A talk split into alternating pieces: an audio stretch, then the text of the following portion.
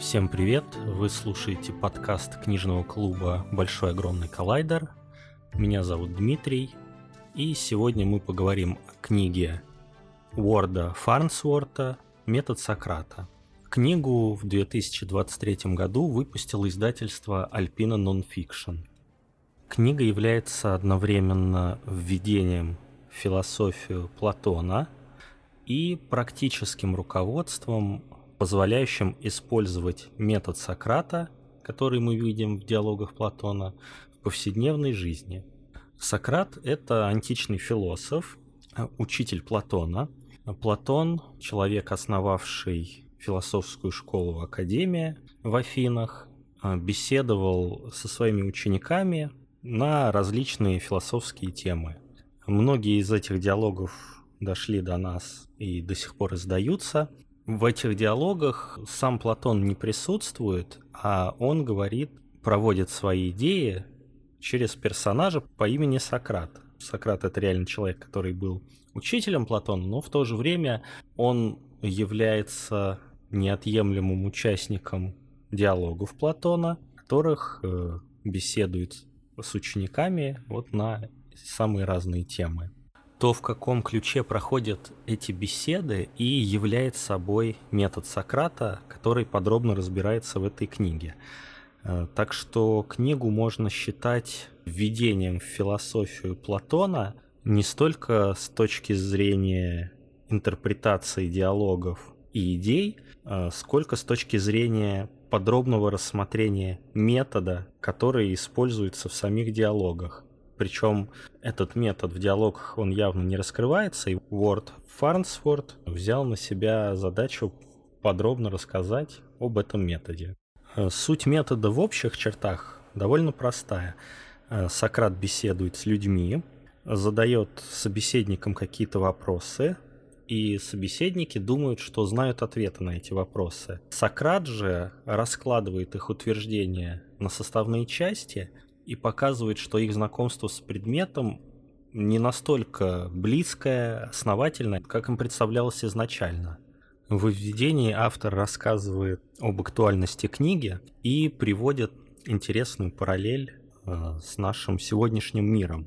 Он приводит в пример э, историю древних римлян, которые построили сложную водопроводную систему. Эта сеть водопровода была настоящим чудом, но трубы изготавливали из свинца, поэтому римляне постепенно травили друг друга, из-за чего их умственные способности ухудшались от поколения к поколению. Есть одна из исторических версий на этот счет. И параллель а, Уорд Фарнсворт приводит следующую, что э, в наше время мы сконструировали сложные информационные системы, которые позволяют мгновенно обмениваться информацией. Это интернет, социальные сети. Они нам тоже кажутся чудом. Но при этом по ним тоже распространяется своего рода яд. Разум питает себя из этих источников, приучается к беззаботному существованию за счет скоропалительных выводов, как пишет Фарнсфорд. И все это приводит э, к тому, что множится незамысловатые теории, отчаянные злобы, человеческий разум жаждет исключительно одобрения и подтверждения, и когда ему противоречат, возмущается. Способность концентрироваться стремительно падает. Распространяется зашоренность мышления. Она входит в норму и впоследствии вовсе начинает восхваляться. Любые альтернативные точки зрения, как мы видим в интернете по любой острой теме тут же осуждаются, и диалог э, вести практически невозможно. Все это сваливается к обмену оскорблениями. Метод Сократа же культивирует э, развитие критического мышления, то есть уточнение собственной картины мира прежде всего. Он восхваляет этику терпения, исследования, скромности и сомнения – Сомнение прежде всего в своих собственных познаниях, а не сомнение в других. То есть э, это такая форма здравого отношения к происходящему, которая в социальных сетях и медиа совершенно не поощряется. человек, который рассуждает как Сократ, который взял на вооружение этот метод, способен ставить трудные вопросы с бесстрашием, не боясь ответов и получать в свой адрес такие же вопросы без обиды, не срываясь э, в ответ на такой вопрос на какие-то оскорбления.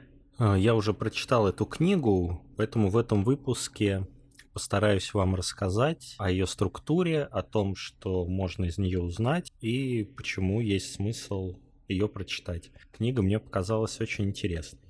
В первых двух главах автор подробно рассматривает, кто такой Сократ и кто такой Платон. Дело в том, что есть много различных теорий исследователей, которые изучали именно Платона.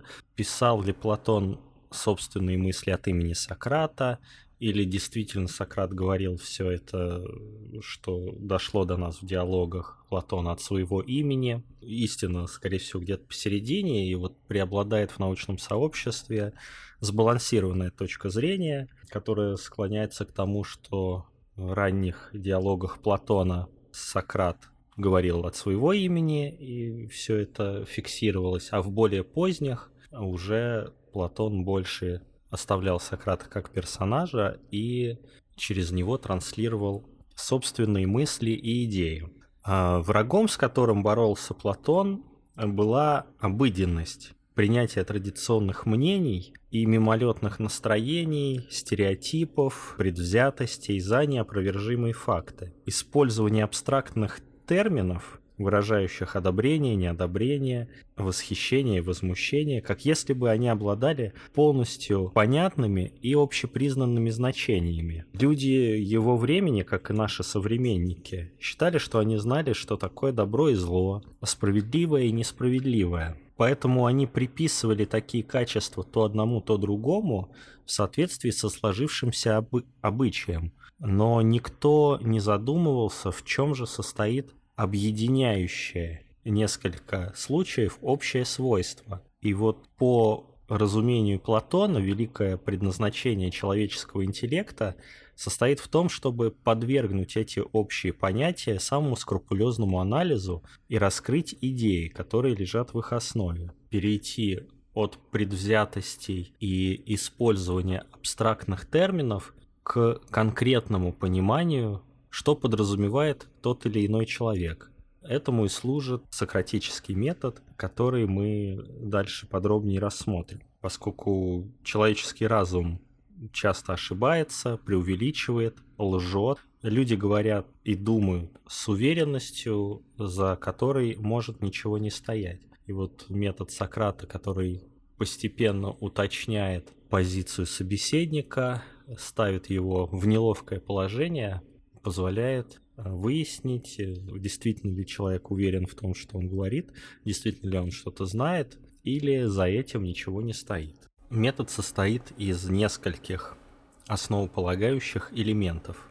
Прежде всего, фундаментом его является диалектика, то есть вопросы и ответы. Диалоги Платона происходят в форме вопросов, которые задает Сократ, и ответов, которые дают ему его собеседники. Впоследствии Сократ может задавать уточняющие вопросы, которые проясняют их позицию. И он сосредоточен на том, чтобы собеседники были последовательными в своих рассуждениях, чтобы уточняли свое заявление или отказывались от него, если оно входит в противоречие с тем, что было сказано ранее. Важной частью метода является приведение конкретных примеров рассматриваемых ситуаций, то есть те тезисы, которые выдвигаются, те аргументы, которые их подкрепляют, обычно демонстрируются или примерами, или контрпримерами. И при всем при этом э, Сократ не претендует на то, что он обладает полнотой знаний. Он постоянно признает собственное невежество, и, как правило, диалог заканчивается именно на этом месте, когда собеседники остаются в тупике, не получив ответ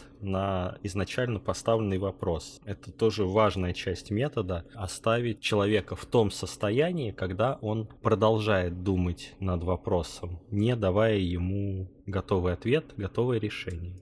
С помощью вопросов Сократ э, проверяет логическую согласованность и непротиворечивость каждого из тезисов. Даже если невозможно доказать истинность каждого из них, допустим, у собеседников не хватает какой-то информации или знаний об истории, о прошлом, то э, Сократ пытается абстрагироваться вот от этих вещей, которые требуют какого-то конкретного знания, и сосредоточиться именно на внутренней непротиворечивости этих тезисов с точки зрения логики. Потому что если тезис один противоречит другому, то уже они оба несовместимы. Один из них является ложным, и все последующие логические построения не имеют смысла без уточнения первоначального тезиса. Большое внимание также уделяется отделению заявления от мотивов, чтобы полностью исключить какую-то предвзятость, личное отношение к говорящему или к обсуждаемой проблеме.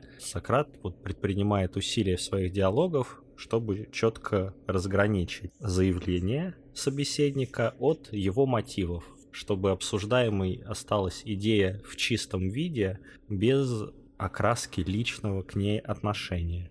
При этом метод Сократа можно применять не только в обсуждениях с другими людьми, но и как проверку себя для саморефлексии. А, мне понравился здесь кусок из диалога Теетет, где Сократ определяет, что значит мыслить и что такое мнение. Я приведу его здесь. А, Сократ спрашивает, то ли ты называешь мыслить, что и я? Тейтет отвечает, а что называешь так ты? Сократ, я называю так рассуждение, которое душа ведет сама с собой о том, что она наблюдает. Когда же она медленнее или живее, уловив что-то, определяет это и более не колеблется, тогда мы считаем это мнением. Так что по мне иметь мнение значит рассуждать, а мнение – это словесное выражение, но без участия голоса и обращенное не к кому-то другому, а к самому себе молча. Таким образом, для поддержания в человеке критического мышления, а критическое мышление – это в первую очередь способность ставить под сомнение собственные воззрения, собственную картину мира – а не критиковать чужие. Картина мира каждого человека нуждается в постоянном уточнении, в улучшении, постепенном приближении к истине. Человек обладает каким-то мнением, но новая информация, новые какие-то факты могут ее изменить. И вот критическое мышление подразумевает постоянную работу над уточнением картины мира. И здесь метод Сократа очень полезен он позволяет себе задавать вопросы и искать на них ответы. Себе человек, если даже неудобно быть неправым в диалоге с другим, то человек, если хочет выйти из состояния собственного заблуждения, задавая себе какие-то уточняющие вопросы и честно на них отвечая, э, может таким образом уточнять собственную картину мира, понимать, где он был неправ, где ему не хватает знаний, где он попросту невежествен. Например, если вы читаете эссе или лекцию, то это уже, как правило, э, сформированная, отзвучавшая мысль, которая отшлифована автором, представлена публике, там многократно продемонстрированная, но процесс ее появления и развития не виден в эссе или в лекции вы видите уже итог, итог формирования этой мысли. А если же нужно проследить то, как эта мысль достигалась, то, как к ней пришел автор, или то, как к своей определенной мысли пришли вы, то чтобы понять, что именно вы думаете, как раз идеально подходит диалог поскольку э, диалог, где последовательно задается вопрос, и на него ищется ответ, затем уточняющий вопрос и новый ответ. Это и есть процесс поисков того, как человек пришел к той или иной мысли. Ведь часто а, люди думают, что они что-то знают или в чем-то уверены, да, но на самом деле их мнение сформировалось либо в процессе социализации, и они никогда не подвергали его испытаниям и сомнению. Часто они просто не задаются вопросом, почему я стал так думать. Самый простой пример. Там, человек считает себя либералом или консерватором, потому что он общается в том кругу, где другие люди считают себя либералами и консерваторами. Но при этом он никогда не спрашивал себя, почему я считаю, что я либерал, каковы либеральные ценности, как они совпадают с моими, действительно ли это мои ценности. И то же самое с консерватизмом. Вот метод Сократа как раз позволяет, ну, вообще открывает возможность проведения такой работы, поскольку для некоторых людей это новинка, кого-то, может быть, даже это шокирует. Люди чаще всего ищут подтверждение собственным мыслям, собственным словам, даже если э, сами никогда не прослеживали то, откуда эти мысли взяли. Умение подвергать сомнению собственные рассуждения и не искать всегда подтверждения своей правоты. Это первый шаг на пути к просветлению и мудрости философии Платона, ну и его проводника, его учителя Сократа. На этот счет автор оставил интересное замечание, что философию часто воспринимают в качестве системы идей, которые дают ответы на фундаментальные вопросы, а сократовская философия — это нечто другое. Это скорее приверженность процессу поиска истины, а не результату. Платон завершал диалоги, не доходя до конечного ответа, потому что главным считал такое состояние ума, перед которым стоит нерешенный вопрос. Он вводит ум в это состояние в начале диалога и удерживает в нем, причем продлевает это состояние и за рамками чтения потому что диалог уже закончился, вы его дочитали. Ответ на главный вопрос так никто и не дал, и вам приходится продолжать думать над тем, какой ответ можно было бы дать, какой ответ дали бы вы. И мозг продолжает находиться вот в этом состоянии поиска. И если люди часто обращаются к философии, чтобы укрепиться в каких-то ранее обретенных убеждениях или обзавестись новыми, то сократовская философия в этом им не очень поможет, поскольку для него, для Платона и для Сократа самая большая проблема заключается в том, что человек может быть убежден в том, в чем не должен быть уверен, и может думать, что он знает то, чего не знает на самом деле. Поэтому здесь скорее можно найти не укрепление ранее обретенных убеждений, а способ самому разобраться в своих убеждениях, самому их сформулировать и задавая вопросы, ища на них ответы, э, сформировать собственные, а не получить чужие какие-то проверенные временем. В книге довольно подробно разбираются различные техники задавания вопросов. Это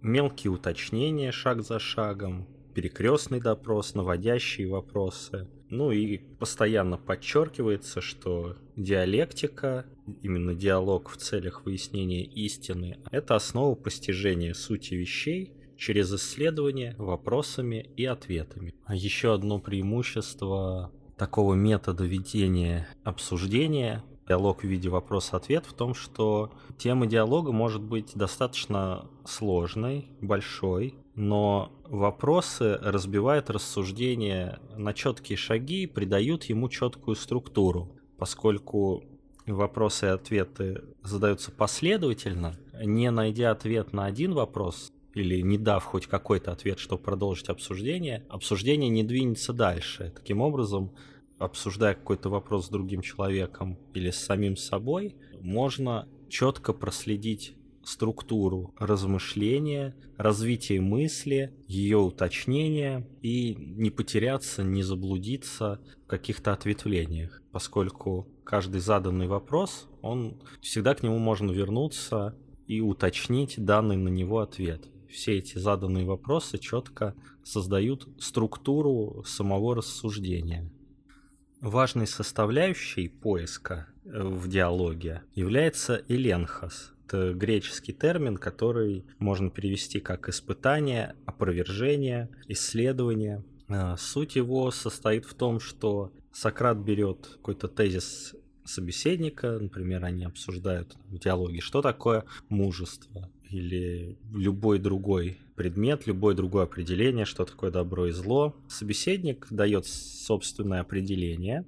Сократ задает ему ряд вопросов и предлагает ему согласиться с другим утверждением. То есть как это происходит? Собеседник что-то сказал, например, мужество это то-то, то-то. Сократ говорит, хорошо, если мужество это то-то, то-то, то-то, можешь ли ты согласиться также, что Э, человек, который оста- остается на поле боя перед лицом неминуемой смерти, всегда поступает мужественно.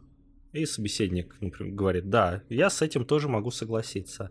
И Сократ показывает ему логическую несогласованность его первого определения и вот последнего тезиса, с которым он вынудил согласиться своего собеседника. После этого собеседнику приходится либо вовсе отказаться от своего тезиса, либо как-то его уточнить, сократив его размеры или наоборот включив в него какие-то дополнительные элементы, э, которые он не рассмотрел с самого начала. То есть Эленхас — это рассмотрение первого тезиса собеседника и затем с помощью уточняющих вопросов попытка заставить его согласиться с каким-то другим утверждением, при этом это другое утверждение в глазах собеседника кажется тоже истинным и не противоречащим. А вот Сократ ему демонстрирует, что на самом деле оно противоречит и доказывает это убедительно, опять же, либо какими-то вопросами,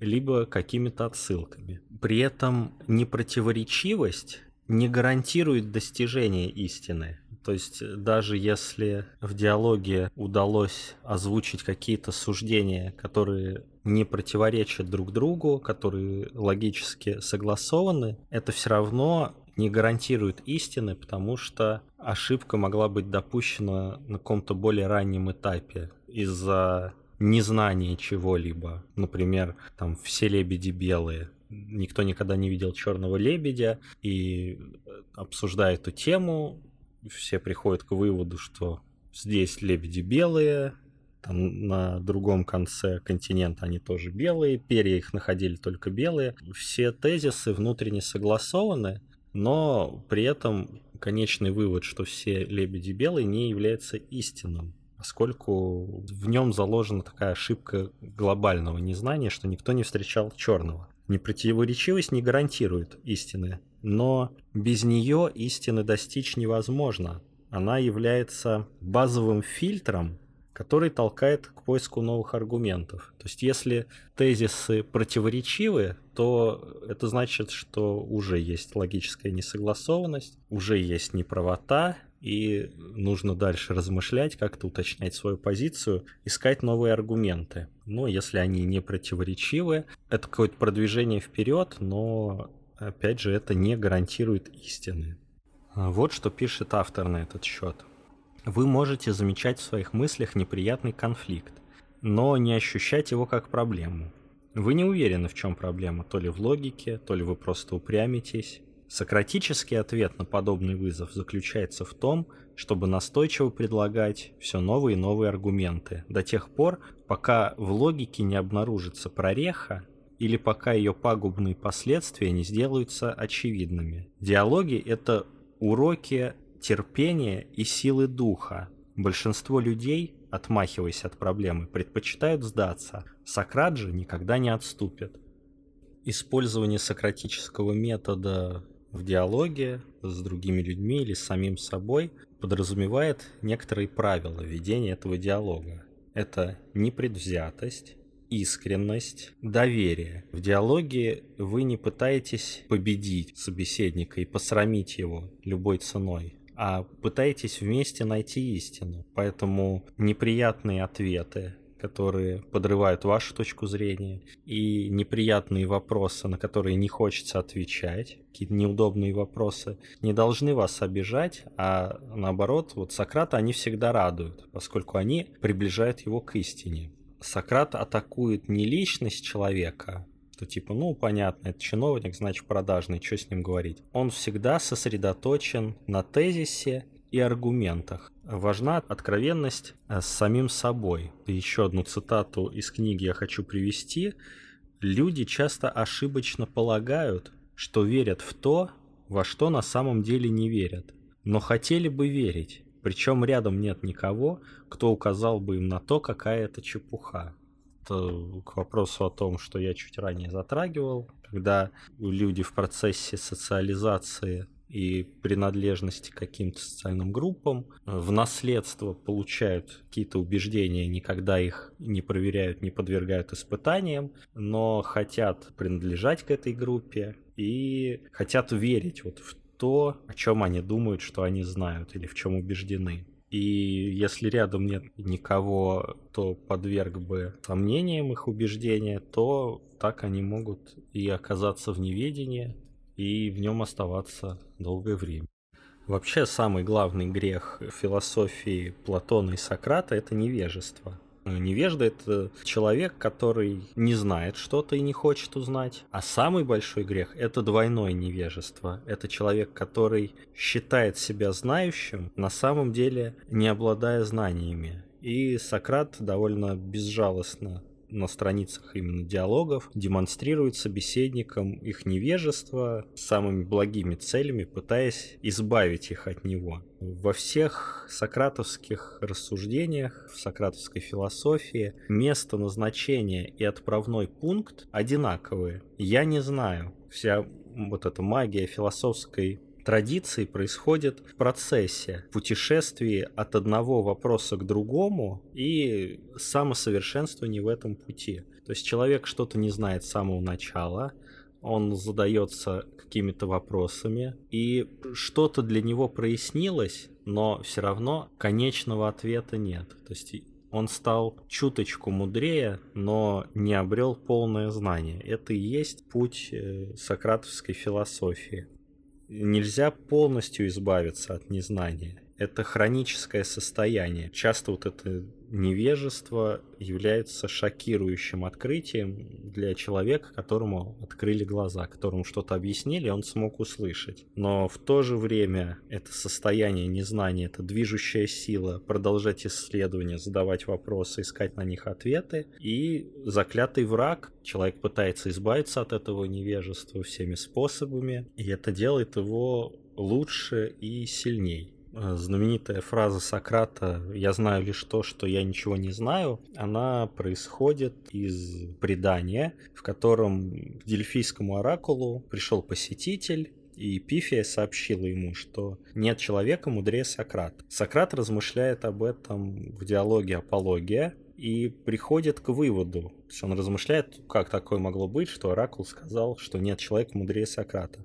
Вот он приходит к выводу, что люди не знают ничего в совершенстве, ни один из них. Но только Сократ понимает, что он ничего не знает. И он мудрее всех остальных на эту малость, потому что все остальные думают, что ну, на самом деле они что-то знают. Сократическая философия начинается с любви к истине. И задача ее – избавить человека от иллюзии собственной мудрости. Путь сократовского метода вкратце можно описать такими словами. Вы разговариваете с другим человеком и обращаетесь к нему. Допустим, я ничего не знаю. Изложи мне свою идею, попытайся развить ее, а я буду задавать тебе вопросы. Даже если некоторые из них тебе покажутся наивными и глупыми, просто попытайся на них ответить и давай посмотрим, куда нас вместе приведут твои ответы. Часто итогом такой беседы, такого диалога становится состояние апории. Это логический тупик, состояние безысходности, когда все высказывания опровергнуты, а ресурсы для дальнейшей аргументации уже исчерпаны. Вот это состояние апории – это важнейшее состояние в сократовском методе. По сути, оно свидетельствует о том, что человек осознал глубину своего невежества – у него возникает путь для выхода из этого невежества, поскольку он его хотя бы осознает. И человек как бы пребывает в состоянии очищения перед началом настоящего обучения. Многим известная метафора про пещеру Платона, о том, как люди сидят в пещере и видят на стене лишь тени, отбрасываемые от огня, который находится где-то за пределами пещеры на улице, и видит не сам предмет, а тени, которые он отбрасывает, пребывает в заблуждении по поводу того, что они видят, что они знают. Вот если главный сократический грех это невежество и двойное невежество, то главное сократическое благо, то, к чему стремится вся философия Платона, то целью чего являются все диалоги, это выход из этой пещеры. Причем выход из пещеры не имеет ценности в глазах того, кто лишен этой возможности, кто еще не вышел есть, если сказать человеку, который находится в пещере, насколько здорово из нее выйти, он просто не понимает, о чем идет речь. Но он понимает эту ценность только тогда, когда из нее вышел. В этом сложность переубеждения других людей, диалогов. Если вас не хотят слушать, то никакой сократовский метод может просто не сработать, поскольку человек не хочет выходить из пещеры, лишаться вот этого комфорта, убежденности в собственном знании. И ощущение собственного невежества – это всегда неприятно. Это осознание того, что вы знаете меньше, чем вам казалось до этого. Оно переживается как урон, наносимый эго, но по Сократу это не утрата мудрости, а ее обретение. Зная, что вы на самом деле знали меньше, чем полагали, позволяет вам избежать каких-то дальнейших ошибок. И это не урон, а благо для человека. А еще в конце приводятся две любопытные главы по поводу того, как учение Сократа повлияло на последующие философские течения. Это учение стоиков и скептиков очень любопытно было прочитать. Я хочу поделиться своим любимым моментом, который относится к стоикам. Стойки рассказывают о том, как справляться с различными жизненными проблемами, тщеславием, гневом, страхом, жадностью, и они не считают, что все это проблемы знания или незнания. Отправной точкой для них служит предположение, что те проблемы, которые мы встречаем в мире, на самом деле находятся в нашем мышлении. Людей в смятение приводят не сами вещи, но их собственные представления об этих вещах. Например, в смерти нет ничего ужасного, поскольку в противном случае так показалось бы и Сократу. Это цитата из Эпиктета. Однако, поскольку мнение о смерти внушает страх, то оно есть причина страха. Так вот, всякий раз, когда нам случается испытывать затруднения, находиться в смятении или печали, не будем обвинять никого другого, кроме самих себя, то есть наше мнение. И похожая мысль встречается у Цицерона в тускуланских беседах. Скорбь – это свежее мнение о насущном зле, перед которым душа словно позволяет себе сжаться и расслабиться. Радость свежее мнение о насущном благе, при котором словно бы позволительно душевное ликование. Страх – мнение о грозящем зле, кажущемся непереносимым. Желание – мнение о будущем благе, которое легко может наступить и быть достигнуто. Всякая душа лишается истины против своей воли. Это из Марка Аврелия размышления. То есть, если подытожить э, взаимосвязь Э, сократической философии и философии стоиков. Автор книги Уорд Фарнсворт это в следующем абзаце делает. Если вдруг у вас возникает на что-то эмоциональная реакция, то эта реакция не на саму вещь, а на ваши мысли о ней, то есть на ваше понимание этой вещи. Понимание же проистекает из ваших знаний или из их отсутствия, а этот фактор способен меняться. На мой взгляд, очень точные и открывающие глаза рассуждения, которые я с удовольствием прочитал в этой книге. Последние две главы в книге посвящены практическим рекомендациям формулировки принципов, которые вы собираетесь обсуждать с другими или в диалоге с самим собой, в саморефлексии, и практические рекомендации, как проверять их вопросами, как ставить эти вопросы, как двигаться от одного вопроса к другому. А в эпилоге резюмируются все соображения по поводу того, как вести дискуссию, все, что рассматривалось в предыдущих главах. Мне книга очень понравилась, я читал ее где-то месяц, не спеша, вдумчиво, медленно. Выделяют какие-то интересные места, чтобы потом рассказать о них вам. Считаю, что книга стоит того, чтобы ее прочитать. Надеюсь, вам было интересно слушать этот рассказ. До новых встреч!